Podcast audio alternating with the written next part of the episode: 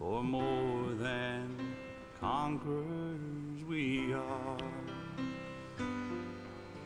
And turn your If you have a Bible, I encourage you to take that out right now. We're going to be in the New Testament, the Gospel of Luke. Luke chapter 19. This, of course, is Palm Sunday. And we're going to look at a, a very familiar passage known as the triumphal entry. And uh, this is where Jesus is making his way into Jerusalem during the last week of his earthly life. And like I said, it's a very familiar passage. You perhaps thought this is probably what we will be looking at today, being that it is Palm Sunday.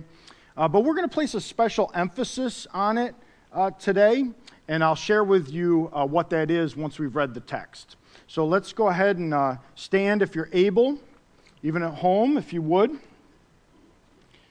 Again, Luke chapter 19. We're going to read from verses uh, 28 down to verse 44. The Word of God says this. And when he, that's Jesus, had, had said these things, he went on ahead, going up to Jerusalem. When he drew near to Bethphage and Bethany at the mount that is called Olivet, he sent two of the disciples, saying, Go into the village in front of you, where on entering you will find a colt tied, on which no one has ever yet sat. Untie it and bring it here. If anyone asks you, Why are you untying it? you shall say this The Lord has need of it. So those who were sent away and found it just as he had told them, and as they were untying the colt, its owner said to them, Why are you untying the colt? And they said, The Lord has need of it. And they brought it to Jesus, and throwing their cloaks on the colt, they set Jesus on it. And as he rode along, they spread their cloaks on the road. As he was drawing near, already on the way down the Mount of Olives, the whole multitude of his disciples began to rejoice and praise God with a loud voice for all the mighty works that they had seen, saying, Blessed is the King who comes in the name of the Lord, peace in heaven and glory in the highest. And some of the Pharisees in the crowd said to him, Teacher, rebuke your disciples. He answered, I tell you, if these were silent, the very stones would cry out. Verse 41 And when he drew near and saw the city, he wept over it, saying, Would that you, even you, had known on this day the things that make for peace. But now they are hidden from your eyes. For the days will come upon you when your enemies will set up a barricade around you and surround you and hem you in on every side and tear you down to the ground, you and your children within you. And they will not leave one stone upon another in you, because you did not know the time of your visitation. The Word of God, you may be seated. Thank you.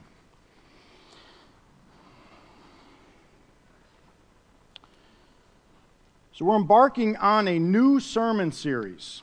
A new sermon series, very short. It'll be started and finished in a week's time. We're calling it Simply Jesus Key Statements from Easter. It's three parts. We have today as the first installment. The second will be Good Friday during the evening service this upcoming Friday, and then, of course, next weekend on Resurrection Sunday. And as always, I'm honored and privileged to, to have this opportunity. I get the bat lead off here. I, am very excited. It's always exciting when we start a, a new sermon series. And what we're going to do is we're going to look at Jesus, simply Jesus, but in his own words. Jesus is going to speak for himself as we look at these key statements from Easter. So, what's the statement we're going to look at today? We read it, it's verse 40. I'll read it to you again. He, Jesus, answered, I tell you, if these were silent, the very stones would cry out. Now, before we get into the text proper, uh, I want to encourage you to not make any assumptions about it. Don't do that. What I mean is that you, you know, come in to church maybe on, on Palm Sunday, and we have a, a tendency to think, I've heard this sermon before. It, yeah, it's the triumphal entry. You know, it's Jesus entering into Jerusalem. It's Passover time. He sends the disciples ahead to find the colt that no man had ever sat on. They bring the colt there, throw their cloaks on the colt. They throw their cloaks on the road as Jesus makes his way into Jerusalem, fulfilling Old Testament prophecy and affirming his identity as the Messiah. And it's a, it's a festive event. There's a lot of loud praising going on. They're waving palm branches, shouting, Hosanna, save us. Hosanna in the highest. Blessed is he who comes in the name of the Lord. We know the story, right? Well, what's unique to the to Lucan version that we read here is Luke shares with us that not everybody's down with this king's coronation. You got the group there that we are well familiar with. They're always button heads with Jesus. They're the Pharisees. They don't like all that's happening. They're not uh, uh, a fan of all this. They don't like all this hullabaloo. They're not a fan of the ballyhoo, nor do they like the hubbub or the hoopla. And yes, I got loose with a thesaurus this week. All four of those words I liked. I couldn't decide which one, so we used all four which is interesting because they all pretty much mean the same thing hullabaloo, ballyhoo, hubbub, and hoopla. Uh, there must be some like root origin there with those words. I don't know. I digress. But basically, they say to him, hey, all this going on, Jesus, well, they call him teacher, at least they, there's some measure of, of, of respect. They say, rebuke your disciples. And then he responds, if these, the people, were silent, the very stones would cry out. And again, I think we have a tendency to think, I know what that means. I've heard that sermon before. So I, I don't know that I, I'm going to come away with anything new. I don't know that I'm going to learn anything new today. And so let's just kind of go through the motions. And that's kind of what I thought of when I, I, saw my name was on the preaching schedule for Palm Sunday. I was like, right, I taught this lesson to the kids downstairs. You know, what, is there anything, is God going to reveal anything new to me? Is there going to be any great insight? And God did exactly that. Every time I think I got something figured out, He comes along and humbles me. And I like it because now he, He's shown His word is much deeper and richer than I first thought. And so we ought not just go through the motions here today. So before we get into it, let me, let me share a story with you uh, about uh, our, our, dearly departed brother, uh, pastor, former staff member here named uh, Pastor Andrew Thomas. Uh, pastor Andrew was um, beloved and still is. I, I still miss him. If you've been around for a while, uh, you, even if you're new, you know, you might have heard some stories about Pastor Andrew over the years. Well, I got one for you. It's, it's a little bit obscure, so you might not have heard this one. It was one day uh, during the week, during, uh, like, it was like after a staff meeting on a Tuesday or something. And he, he just kind of opened up to me a little bit. He was like, he was venting a little. He's like, you know, Mike, he goes, uh, sometimes I think our congregation just, they just kind of go through the motions, especially during the worship set time. He's like, they're, they're just following my lead and just singing whatever pops up onto the screen and just, you know, they're just kind of going through it without really giving any real thought to the words that they're singing. And he goes, I bet I could switch up some of the words to something that is just wrong and inappropriate, and they would just follow my lead. And because I'm a troublemaker, bit of a rabble rouser, I said, You should do that. And I baited him. I'm like, You wouldn't do that. To which he said, Oh, yeah? Watch me. Well, that weekend, came to church. I believe, if memory serves, the song was, It's All About You, Jesus. I'll sing it for you. Uh, somebody said, Oh, no. That person knows me well. So let me get some water. This is going to be painful no matter what. But the song went, goes like this It's not about me, It's all about you, Jesus. Not bad, right? At least Pastor Paul doesn't have his hands cupped over his ears. Make it stop! Make it stop. But as we're singing the song, Pastor Andrew switches it up a little bit. And he sings, It's all about me. It's not about you, Jesus. And guess what Living Water Community Church did? They followed right along, myself included. And I knew it was coming. He made his point that day. You know, the band shut, that was like the needle came off the record, the band shuts down, and he gave us an education, a little lecture that day that was rightly deserved. So we ought not come in here and just go through the motions. You know, I don't care if that's the songs we're singing, your offering. Well, here's my check again this week, and you just kind of do it. This, this is all of worship, all of it, including the Word of God. You know, come and say, God, show me something new. Give, me a, not, not that there's new interpretations or things like that, new revelation. Just open up my mind to some insight that I had not seen before. And that might just be the case here with our text. So let's get into it. The scene is this Jesus is coming into Jerusalem. As the text says, there are multitudes of people. Some people believe the commentators say there's like, not thousands, but like millions of people. This is a huge event. All four Gospels record it. That's how big it is. And the people are rejoicing and praising God. And the Pharisees chime in, like the wet blankets that they are always hey, teacher, rebuke your disciples, quiet them down. Well, why do they do that?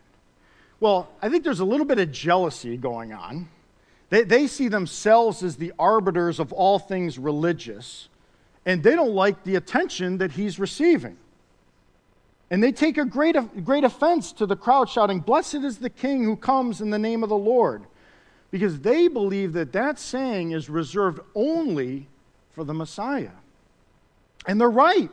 They're absolutely right. And if Jesus is not the Messiah, he's just a good teacher or a mere man from Nazareth, he should turn to the people and say, Whoa, hey guys, I'm not who you think I am quiet down. But he doesn't do that because he's not just a good teacher. He's not just a mere man from Nazareth. He is the long awaited Messiah, the King. And the Pharisees missed that truth, but the people got it right. Blessed is the King who comes in the name of the Lord. See, up until this point in the Gospel of Luke and, and the other uh, Gospels as well, we see Jesus often when he would do a work and he would say to somebody before he sent them away, he'd say, Hey, don't, don't tell anybody about me. Just keep it on the low, okay? My time has not yet come. But now his time has come. He's coming into his city and he receives that praise. He silences nobody, he rebukes no one. He receives it because it is rightly due to him. And so not only does he not turn to the people and quiet them down, he's got a word for the Pharisees. He turns to them and he says, If these were silent, the stones would cry out. And the question is, what does he mean by that? What, what, what is he getting at? And what I found this week is there's, broadly speaking, there's two main interpretations. Broadly speaking, one is definitely more popular than the other. And, I, will bet you anything, you have the more popular perspective, like I did a little over a week ago. But there's a second interpretation. I'm going to share with you both. Okay? I'm going to do both. So, the first one, the more popular understanding is these people are expressing high praise. Praise that is so appropriate, so necessary, that if they did not express that praise, inanimate objects like stones would fill the void stones would cry out. In other words, it's more likely that the impossible would happen than for the King of Kings to enter his holy city without honor. Jesus is saying basically, praise is going to happen. It's going down one way or the other. And that's because all of God's creation is created and designed to give praise to the Creator. We see this very clearly. The place to go is Psalm 148. And I'm going to read to you verses 3 through 13. And I want you to look and see how all inclusive these words are. Psalm 148, 3 through 13. There it is, it's up on the screen. Praise him, sun and moon. Praise him, all you shining stars. Praise him, you highest heavens and you waters above the heavens. Let them praise the name of the Lord, for he commanded and they were created. And he established them forever and ever. He gave a decree and it shall not pass away. Praise the Lord from the earth, you great sea creatures and all deeps. Fire and hail, snow and mist, stormy wind fulfilling his word. Mountains and all hills, fruit trees and all cedars, beasts and all livestock, creeping things and flying birds, kings of the earth and all peoples, princes and all rulers of the earth, young men and maidens together, old men and children. Let them praise the name of the Lord, for his name alone is exalted. His majesty is above earth and heaven.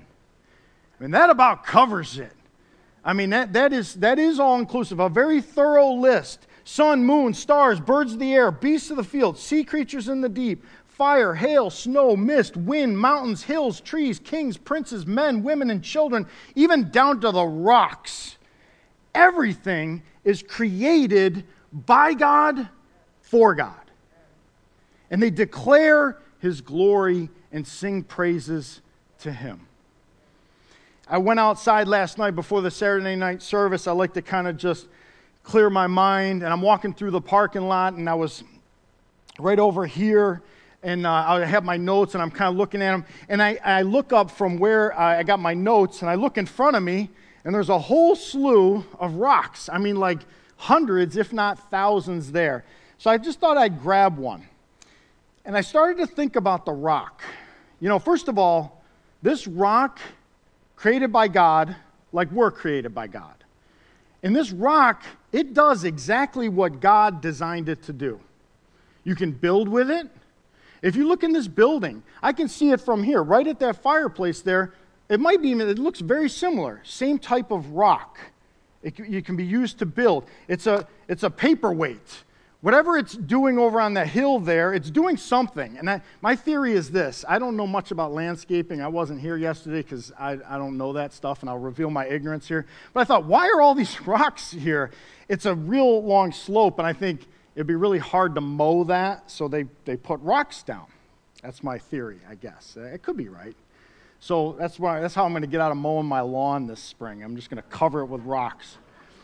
But basically, this rock and all of creation, the waves, the mountains, the trees, the birds of the air, the beasts of the field, they all do what God designed them to do. The only part of God's creation that doesn't is us. We're not this rock does it's doing right right now. God is like, I ordained this rock for Mike Bongo to use on whatever today's date is at Living Water Community Church as some sort of object lesson and it's fulfilling its duty. And so, what is Jesus doing? He, he's making a very strong claim of deity. Muslims will say, Well, tell me where in the Bible that Jesus says, I am God. He, he basically attributed the entirety of Psalm 148 to himself, which would be completely inappropriate to do if he's not God. I mean, imagine, imagine I got up here and I said, All of creation declares my glory. Me, Mike Bongo. All of creation sings my praises. And Miss Ella is rightly saying no. Because if I got up here and I said, Sing my praises, if you don't, this podium will cry out. Like, what?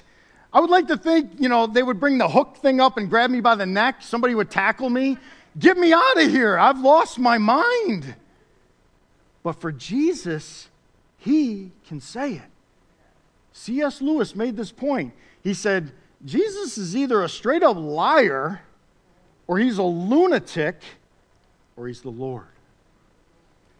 in Colossians 1 crystallizes it for us in the New Testament. He, referring to Jesus, he's the image of the invisible God, the firstborn of all creation. For by him all things were created in heaven and on earth, visible and invisible, whether thrones or dominions or rulers or authorities. All things were created through him and for him. It is right that the creation gives praise and honor to the Creator. He is worthy.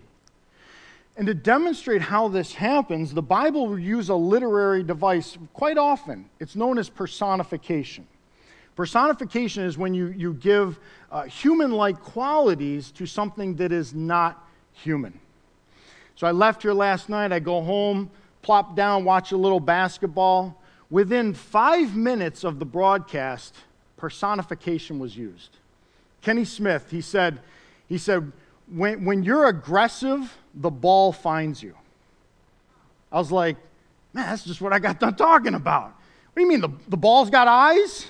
I didn't know the ball was looking for me. That's not what he's saying. He's saying if you hustle, if you're aggressive, the ball just kind of bounces your way and you catch the breaks. And I think, you know, that's how God designed it in our world.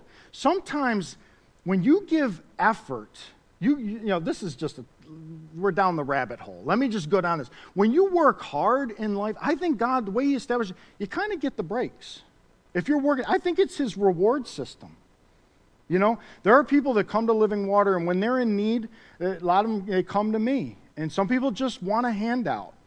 You know, but other people come and they're really in need, and they're like, "Yeah, I want to help. I want to. I don't want a handout." And we don't want to give them that. We want them to maintain dig- dignity and have them, you know, do something to work. Like that's the way God said. If a man does not work, nor shall he eat. Like, like these are, you know, this is just our ministry philosophy. And I'll tell you, there are people who come in here I have one person in mind right now who just worked incredibly hard and they're, they're doing it out of gratefulness because they're receiving help and they don't want a handout. And boy, I will go the distance for that person. I will. I think that's how God has set, set it up. This, I'm preaching Kenny Smith's quote from last night. Let's get back to the, to the text. That's total uh, aside. Let me give you, let me give you more um, examples from Scripture of personification littered throughout the Bible. Isaiah 55, verse 12. For you shall go out in joy and be led forth in peace. The mountains and the hills before you shall break forth into singing, and all the trees of the field shall clap their hands. Well, mountains and hills, they don't sing, nor do trees clap their hands. Psalm 77 16 says, When the waters saw you, O God, when the waters saw you, they were afraid. Indeed, the deep trembled. See, water doesn't have the ability to see, nor does it have the capacity to fear. Personification. So you might ask, is there another place in the Bible where, where uh, stones are personified? And there, there is. There's a, there's a couple. I'm going to share one with you. It's, uh, it's a little hard to find in your Bible. It's, it's a very short book buried in the minor prophets. I'm speaking of the book of Habakkuk. All right, now I know it's probably been a minute since you've read some Habakkuk, so let's dust it off because he has something very interesting to say about stones crying out. And this would be a nice segue to that second interpretation that I want to share with you. So, Habakkuk 2, verses 9 through 11 say this Woe to him who gets evil gain for his house, to set his nest on high to be safe from the reach of harm. You have devised shame for your house by cutting off many peoples.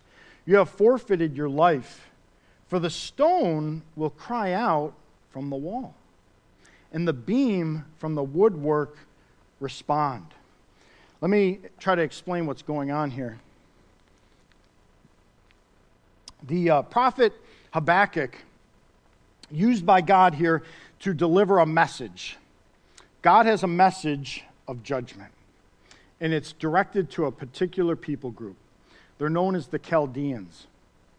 Chaldeans are, are pagans, very wicked people who took advantage of others. They, they, they were exploiting the nations around them through extortion and unjust gain. And they, they prospered in this manner by charging exorbitant interest rates, and, and they prospered through uh, murder and bloodshed. And they, they built their, their buildings and their, their edifices. Edi, I struggle with this. Edifices? Edi, edifici? No, that's not right. Edifices just doesn't sound right. They built their structures, their buildings, on unjust gain. And God has a word of judgment for them. He's saying, These stones that you use, they speak. But more than that, they scream. They shout out in judgment. And some commentators believe Jesus is saying the same thing here. Jesus isn't so much talking about stones crying out, singing praises to him, as much as he's saying that there are stones that will be crying out in judgment against these Pharisees who want the praises to stop and against all of Israel that will reject him and his messiahship. Now, that's why I say we ought not just go through the motions here. So I want to develop this a little bit here, but I'm thinking you might have a question at this point. You might say, Mike, uh, don't you know this is a joyous occasion here? I mean, look at what's going on. There's shouts of praise, there's, uh, you know, palm branches being waved, they're shouting Hosanna. The whole thing is just a festive atmosphere. It's kind of this just high energy parade. What are you talking about, judgment? It seems like you're raining on their parade. Well, these people that are following Jesus, they're a lot like us. They're a fickle group. Yes, today they're praising God, multitudes of people shouting praises. But before the week's out, they will be shouting, Crucify him. That's how it is time and time again. When you read in your Bible about large throngs of people following Jesus, these massive quantities of people, within that big group, there are true disciples. There, there are people that are truly following him. But then there's some that are just along for the ride. This is the trendy thing. This is, they're enthralled with this new teacher who, who heals people, and he's got little pithy sayings, and they, they, they, they're just, he's the hottest thing. And they're following him, and they're just along for the ride, though. Because when the ride gets bumpy and their desires go unmet, and the buzz wears off, they bounce and they're on to the next big thing or the next great teacher. But now, though, this is all new. Man, this is this right here. This is the place to be. Jerusalem, Passover time. Everybody's talking about this. This is like March Madness. All right, you got Dickie V there shouting, It's awesome, baby. It's Passover time. Praises, palm branches being waved in the air. You can feel the excitement. Very trendy to be there at this time. You got people making TikTok videos talking about being down with the king with Run DMC playing in the background. However, in just a few days, they'll be shouting down with the king but mean something very different. They'll be saying, Crucify him. Give us Barabbas instead. Luke 23. Pilate. Pilate calls together. Notice who he calls together the chief priests and the rulers and the people. And he said to them, You brought me this man as one who was misleading the people. And after examining him before you, behold, I did not find this man guilty of any of your charges against him. Neither did Herod, for he sent him back to us. Look, nothing deserving death has been done by him. I will therefore punish and release him. But they all, who's the all?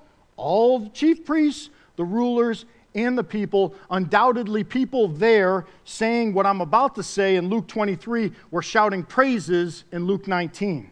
But they all cried out together, Away with this man, and release to us Barabbas, a man who had been thrown into prison for an insurrection started in the city and for murder. Pilate addressed them once more, desiring to release Jesus, but they kept shouting, Crucify, crucify him. See, that's why when I read the text, I didn't stop at verse 40.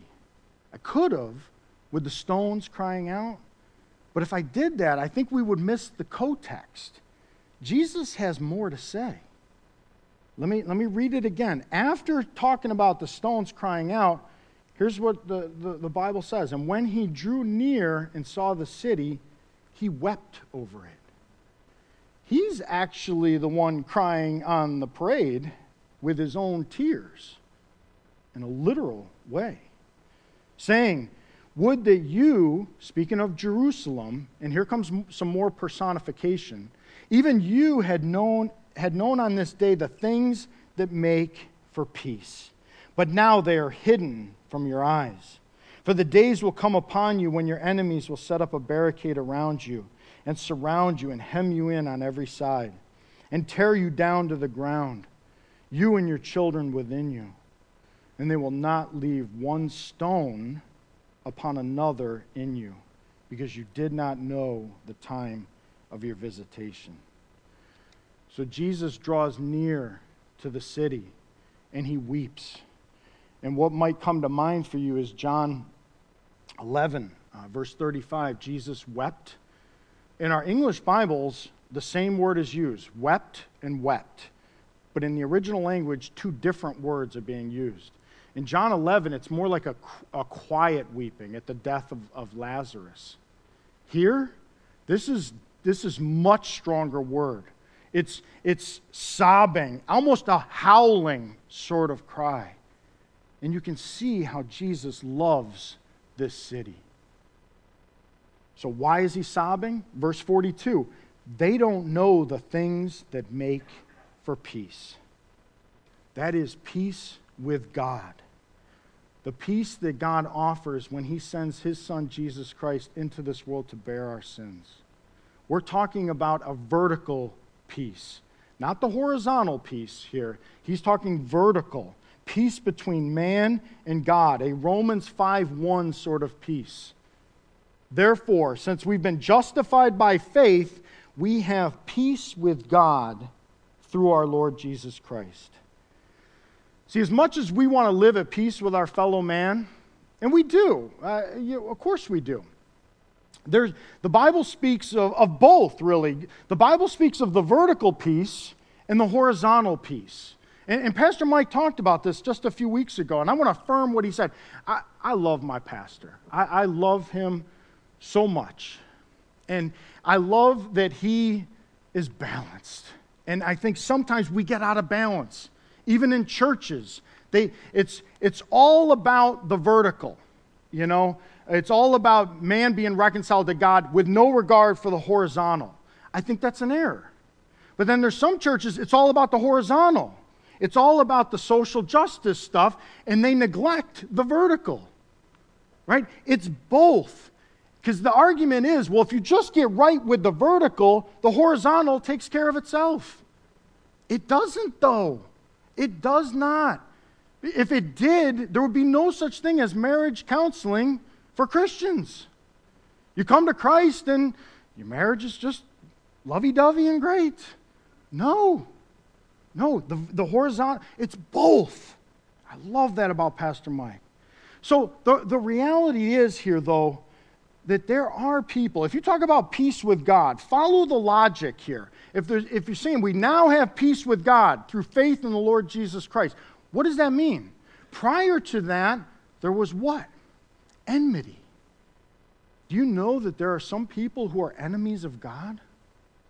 That's what the Bible says. And I know this rubs up against a very popular notion that we all, men, women, and children, are all children of God. That's not true. That is a popular lie. It's not what the Bible says.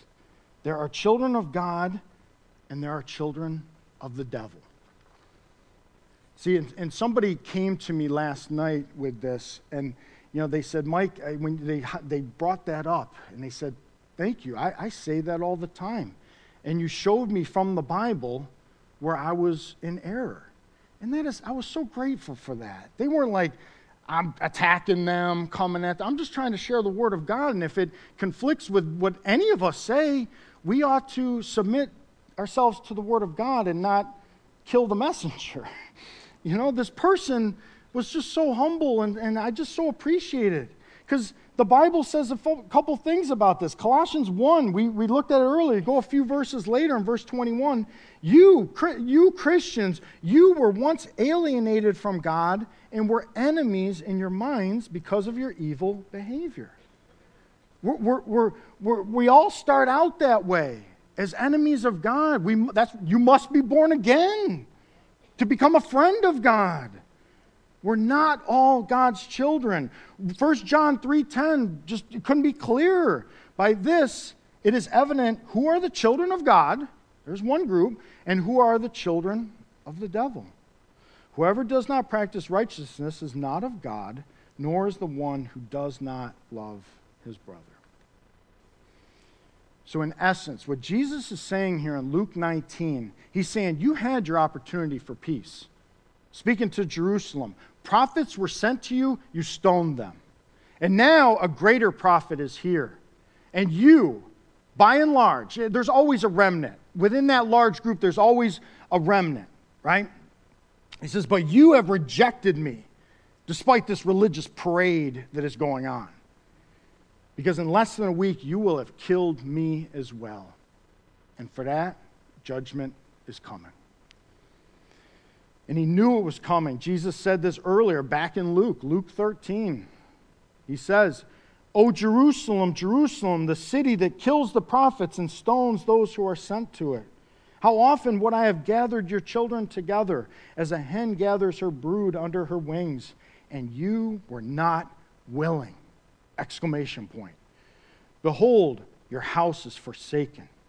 And I tell you, you will not see me until you say, Blessed is he who comes in the name of the Lord. Brings us right here today. That's where we're at. Jesus entering Jerusalem and he's pronouncing judgment according to the second interpretation. What's it going to look like? Verse 43, he goes on For the days will come upon you if you read through your Old Testament, you read those words, something bad is about to go down. Judgment is coming. The days will come upon you when your enemies will set up a barricade around you and surround you and hem you in on every side and tear you down to the ground, you and your children within you. And they will not leave one stone upon another in you because you did not know the time of your visitation. What's he referring to? The destruction of Jerusalem and the temple in 70 AD. By whom? The Romans, led by General Titus. See, what happened is in, in 66 AD, the Jews revolt. And four years later, the Romans decimate the city and the temple, killing thousands. And how did they do it? exactly the way Jesus describes here. He says, What? Your enemies will throw up a barricade around you and surround you and hem you in on every side.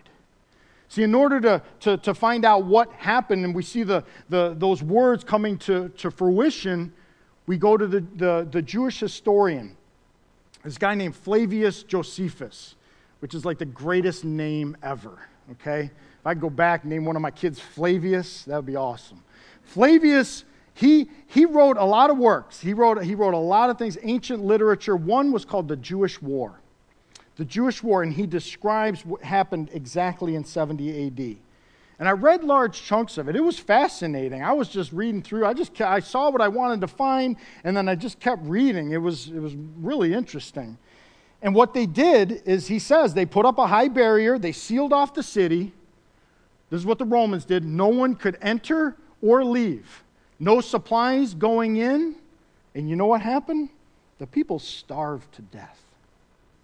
And I'll spare with you the story that he records that sounded like a true historical account of a woman named Mary who cooked and ate her son.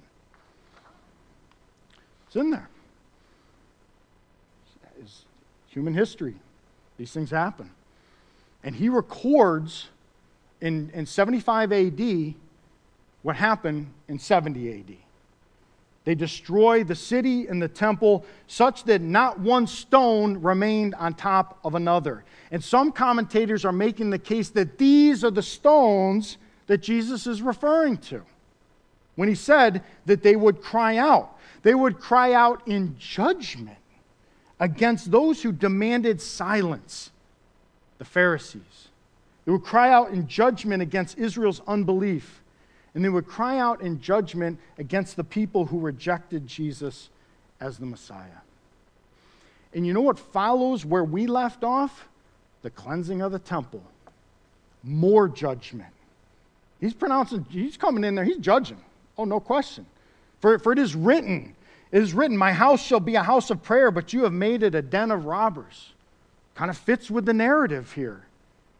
So, why, why did this happen? Why, why did the destruction take place? It's because they did not know the time of their visitation. What does that mean? That is when God draws near. And it can go either way. It can either be for blessing or for a curse or for judgment. By way of salvation, he draws near, or by way of condemnation. And Jesus says Jerusalem missed it. They missed it. The Jews in general, and the specific, uh, specifically the Pharisees, because they did not know exactly who was in their midst, or they didn't want to know. Therefore, judgment fell upon them. So, what about us? What about us here today? I presented to you two interpretations, and you know what I find fascinating? Whatever one you, you choose, you know, the stones are the praises, the stones signify judgment. You know what happens? If you follow those, they both lead to the same destination. The application is the same. They lead to Jesus Christ. They do. Recognize who Jesus is and praise him. If you hold to that first one, recognize he's the Messiah, the Savior, the God man, the one who came to seek and to save the lost. Repent of your sins, put your trust in him, and then praise him because he's worthy. You know, and, and, and the other is if you reject him, you will experience the natural outworking of your rejection, of your sin. And, you know, and I know that sounds like a threat. I talk to unbelievers, oh, you're threatening me. No, I'm just telling you this is how it works, okay? We, we, we function in society like this all the time. If I go 60 miles an hour down Derry Street, I'm doing what? I'm breaking the law. I could get into an accident, especially on a rainy day like today, lose control. That is the consequence for my stupidity. Or Tom Stauffer pulls me over and gives me a speeding ticket. So that, oh, that sign that says 35 miles an hour, 45, I probably should know that I drive it all the time. I don't know. I just, it ain't 60, all right? You know, oh, that sign is threatening me. No, it's telling you this is what you're to do. And if you violate this, there's going to be consequences. Same is true here. So, where are you at today? Let me bring it to you personally. Because I think this I think that churches in America, we're a church in America, we're a lot like that crowd on the road to Jerusalem. In this gathering, what do we have? We have true born again believers in Jesus. You love Jesus. You love him. You're, he's changed you. You're, you're a new creation in Christ. He, he's done a miraculous work in your life, and you're here because you want to give him the honor and praise that he's deserving and you're here together. I know you're here. Of course you are. Whether you're clapping or not, I know you're here, okay? All right? But, and here's and here I'm just going to be honest with you. There's there's unbelievers here too. I went to church for 30 years thinking to be a Christian, and I wasn't. I know I wasn't. Trust me. I know it's possible. It has. So in our midst here, we have people that have, that, that have received salvation, and praise the Lord. But we have some here that are still under God's condemnation. The wrath of God is aimed right at you and people at home. I, I, I know you're here. I don't know who you are. That's not my job to figure out who's who. Uh, that, but, you're, but you're here. Both groups are represented. But perhaps For, for us here today, this is our day of visitation. Anytime the Word of God goes forth, you are called to act upon it. You are. You are to respond. If you're in Christ, you're to respond. And if you're not, you're to respond. It's a very dangerous thing to hear the Word of God. It is. And perhaps God is drawing near to this place. And maybe my prayer this morning, I got down on my knees in the bathroom over here. A little too much information. I put my mic on and I, I was compelled to hit my knees and I prayed. I said, God, would you save somebody today? I don't care, 9 a.m., 11 a.m., at home. Save them right on the couch. Save them. Save one person. Would you do that? And would you use me to do that? That was my prayer. And if that's happening here, who knows? If that's it, tell somebody. Talk to, talk to a pastor. Talk to an elder here. Talk to the Lord. I'd love to talk to you. I would. We could tell you more. There's so much more to be said. But that, that, that's my prayer for today. But I bet you this, too. There are people, your heart is hard. You want me to be quiet. You're like, I've heard enough, Mike. You're rambling on and on about something that I care very little about. What, what, time, what time is this going to be over? I got basketball to watch. Just wrap it up. If that's you, uh, my heart breaks for you, honestly. It does. I'm the outreach guy. That I, I have devoted my life to that. I mean that that I want to talk to people who are like, I, I don't think I'm right with God. Can can I talk with you? I clear my schedule. We'll, we'll stay here all day and talk. That's, that's, it, it's, there's nothing more important than your eternal salvation.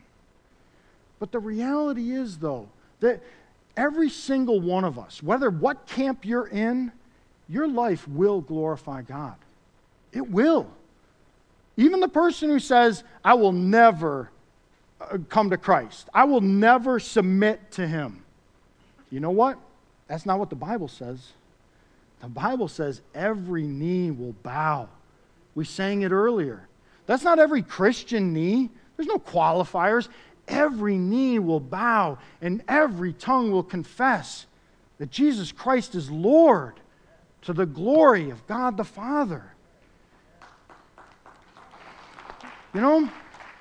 And I say that with a heavy heart. I wrote right here, I wrote in blue highlighter little tears to remind me that that's, that's how I feel. Don't say it, Mike, with any sort of glee or any sort of threatening tone. I'm just passionate about it. But I would love for God to save a soul here today. You know? Because the, the reality, again, the reality is that you, you, your life will glorify God. You will either come to Jesus through repentance and faith, and you will become a trophy of His grace. Or you will reject Him, and you will be an object of His wrath. Either way, He's getting His glory. So let me close here with uh, a quote from a preacher, and I'm going to leave this guy nameless, and he would prefer it that way. I think Jesus is bringing a hard word here. I think there's merit to that second interpretation, and I think he's coming strong. And, and I believe that, that hard words produce soft hearts, and soft words produce hard hearts. And I think we need a hard word here today. This preacher said this. He said, Don't think that I will even ask you to make Jesus Lord of your life. That's the most preposterous thing I could ever tell you to do. Jesus Christ is Lord of your life, whether you serve him or not. Whether you bless him, curse him, hate him, or love him, he is the Lord of your life. Because God has given him a name that is above every name, so that the name of Jesus Christ, every knee will bow and tongue confess that he is Lord. Some of you will bow out of the grace that has been given to you, and others will bow because your kneecaps will be broken by the one who rules the nations with a rod of iron. And I will not apologize for this God of the Bible. I come from a long line of men, most of them buried, but all of them well received in glory, who thinks not about the opinions of men or the way the rest of the evangelical community is going to walk. I want you to know that there is a God in heaven, and He is worthy of all praise and glory and honor, and He demands such from you. He says, the Bible commands all men and women everywhere to repent. And my word for you today is to seek Him while He still may be found. Let's pray. Heavenly Father, I thank you for being with us here today. Lord, when you, your word goes forth in any setting, it is a dangerous thing because we are called to respond. The Bible says that it is a, a sharp sword and it cuts into us and it, and it discerns our thoughts and the intentions of our heart. And every time we hear it, we have the opportunity to respond. For those here today that are in Christ, I, I pray, Lord, that they would just praise you, that they would just sing this last song with all devotion and adoration directed to you, their Creator and Redeemer. But Lord, I also pray for those who don't know you, that they would not mistake my passion for anger or any sort of threatening, that they would see your kindness, and that it would lead them to repentance. That they would turn to you, recognizing that they're like the rest of us, sinners who just need to be saved. Lord, I am simply one beggar telling another beggar where the bread's at. Lord, will you work in this place here and work at home to everybody within the sound of my voice and do it for your glory and your honor and your praise. Amen.